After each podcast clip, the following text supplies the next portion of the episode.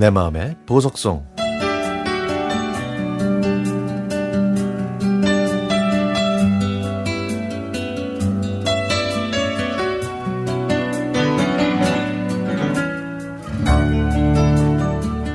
교대 근무와 야간 근무를 마치고 집에 오면 씻고 이불 속으로 들어가기 바쁜 저에게 친구가 문자를 보내왔습니다. 명희야, 이 영화 기억나?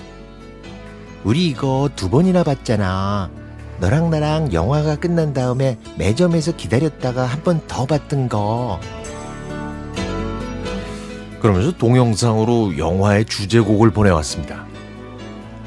그 문자와 영상을 보고 친구와 함께 영화 플래시댄스를 봤던 게 기억났죠. 그날 수업을 마치자마자 저희는 그 영화를 보러 가려고 했지만 돈이 조금 부족했습니다.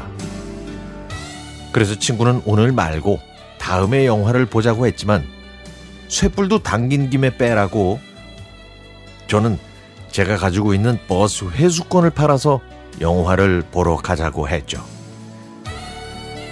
수줍음이 많은 친구 대신 제가 버스 정류장에서 생전 처음 보는 또래 학생들한테 가서 회수권을 팔았는데요.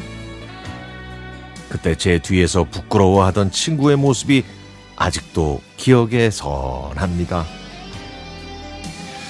시간이 흘러 저희는 지방에 있는 국립대학교에 입학했는데요. 저희는 문화를 즐기면서 낭만적인 대학 생활을 하고 싶어서 계획을 세워 하나씩 하나씩 실천에 옮기기 시작했습니다. 당시 부산시가 운영하는 수영장에서 수영을 배웠고요.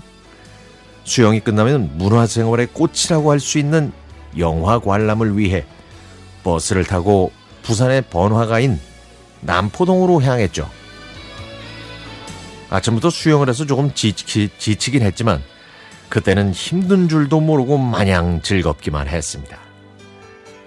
집에서 가져온 계란과 우유로 아침 식사를 해결했고 영화를 본 다음에는 남포동 구석구석을 다니다가 배가 고프면 순두부나 칼국수, 호떡을 사 먹으면서 저녁이 다 될 때까지 돌아다녔습니다. 저희의 또 다른 문화생활은 볼링이었습니다. 어, 대학교 1학년 때 교양 강좌로 볼링을 처음 접하고 친구와 저는 왠지 세련되고 멋있어 보이는 볼링을 배우기로 결심했죠. 하지만 이것도 역시 돈이 문제였습니다. 그래서 볼링화를 사는 것과 대여하는 금액을 비교해 보았더니 볼링 20회를 기준으로 구입하는 것이 더 싸다는 결론을 내렸죠. 그래서 볼링화를 구입했지만은 역시 20회를 다 채우진 못했네요. 그 친구와 함께했던 이 모든 추억들은 이제 중년이 된 저를 흐뭇하게 만들어줍니다. 친구는 20년 전에 서울로 이사 갔고요. 저는 여전히 부산에 있지만 저희 둘은 앞으로도 영원히 친구일 겁니다. 다음 생이 있다면 그때도 친구로 지내고 싶을 만큼 멋진 친구 김광묘. 제 인생에서 웃음과 행복을 주는 그 친구에게 처음으로 낯간지러운 이 말을 해봅니다. 광묘야, 내 인생을 너와 함께해서 진짜 행복해. 정말 고마워.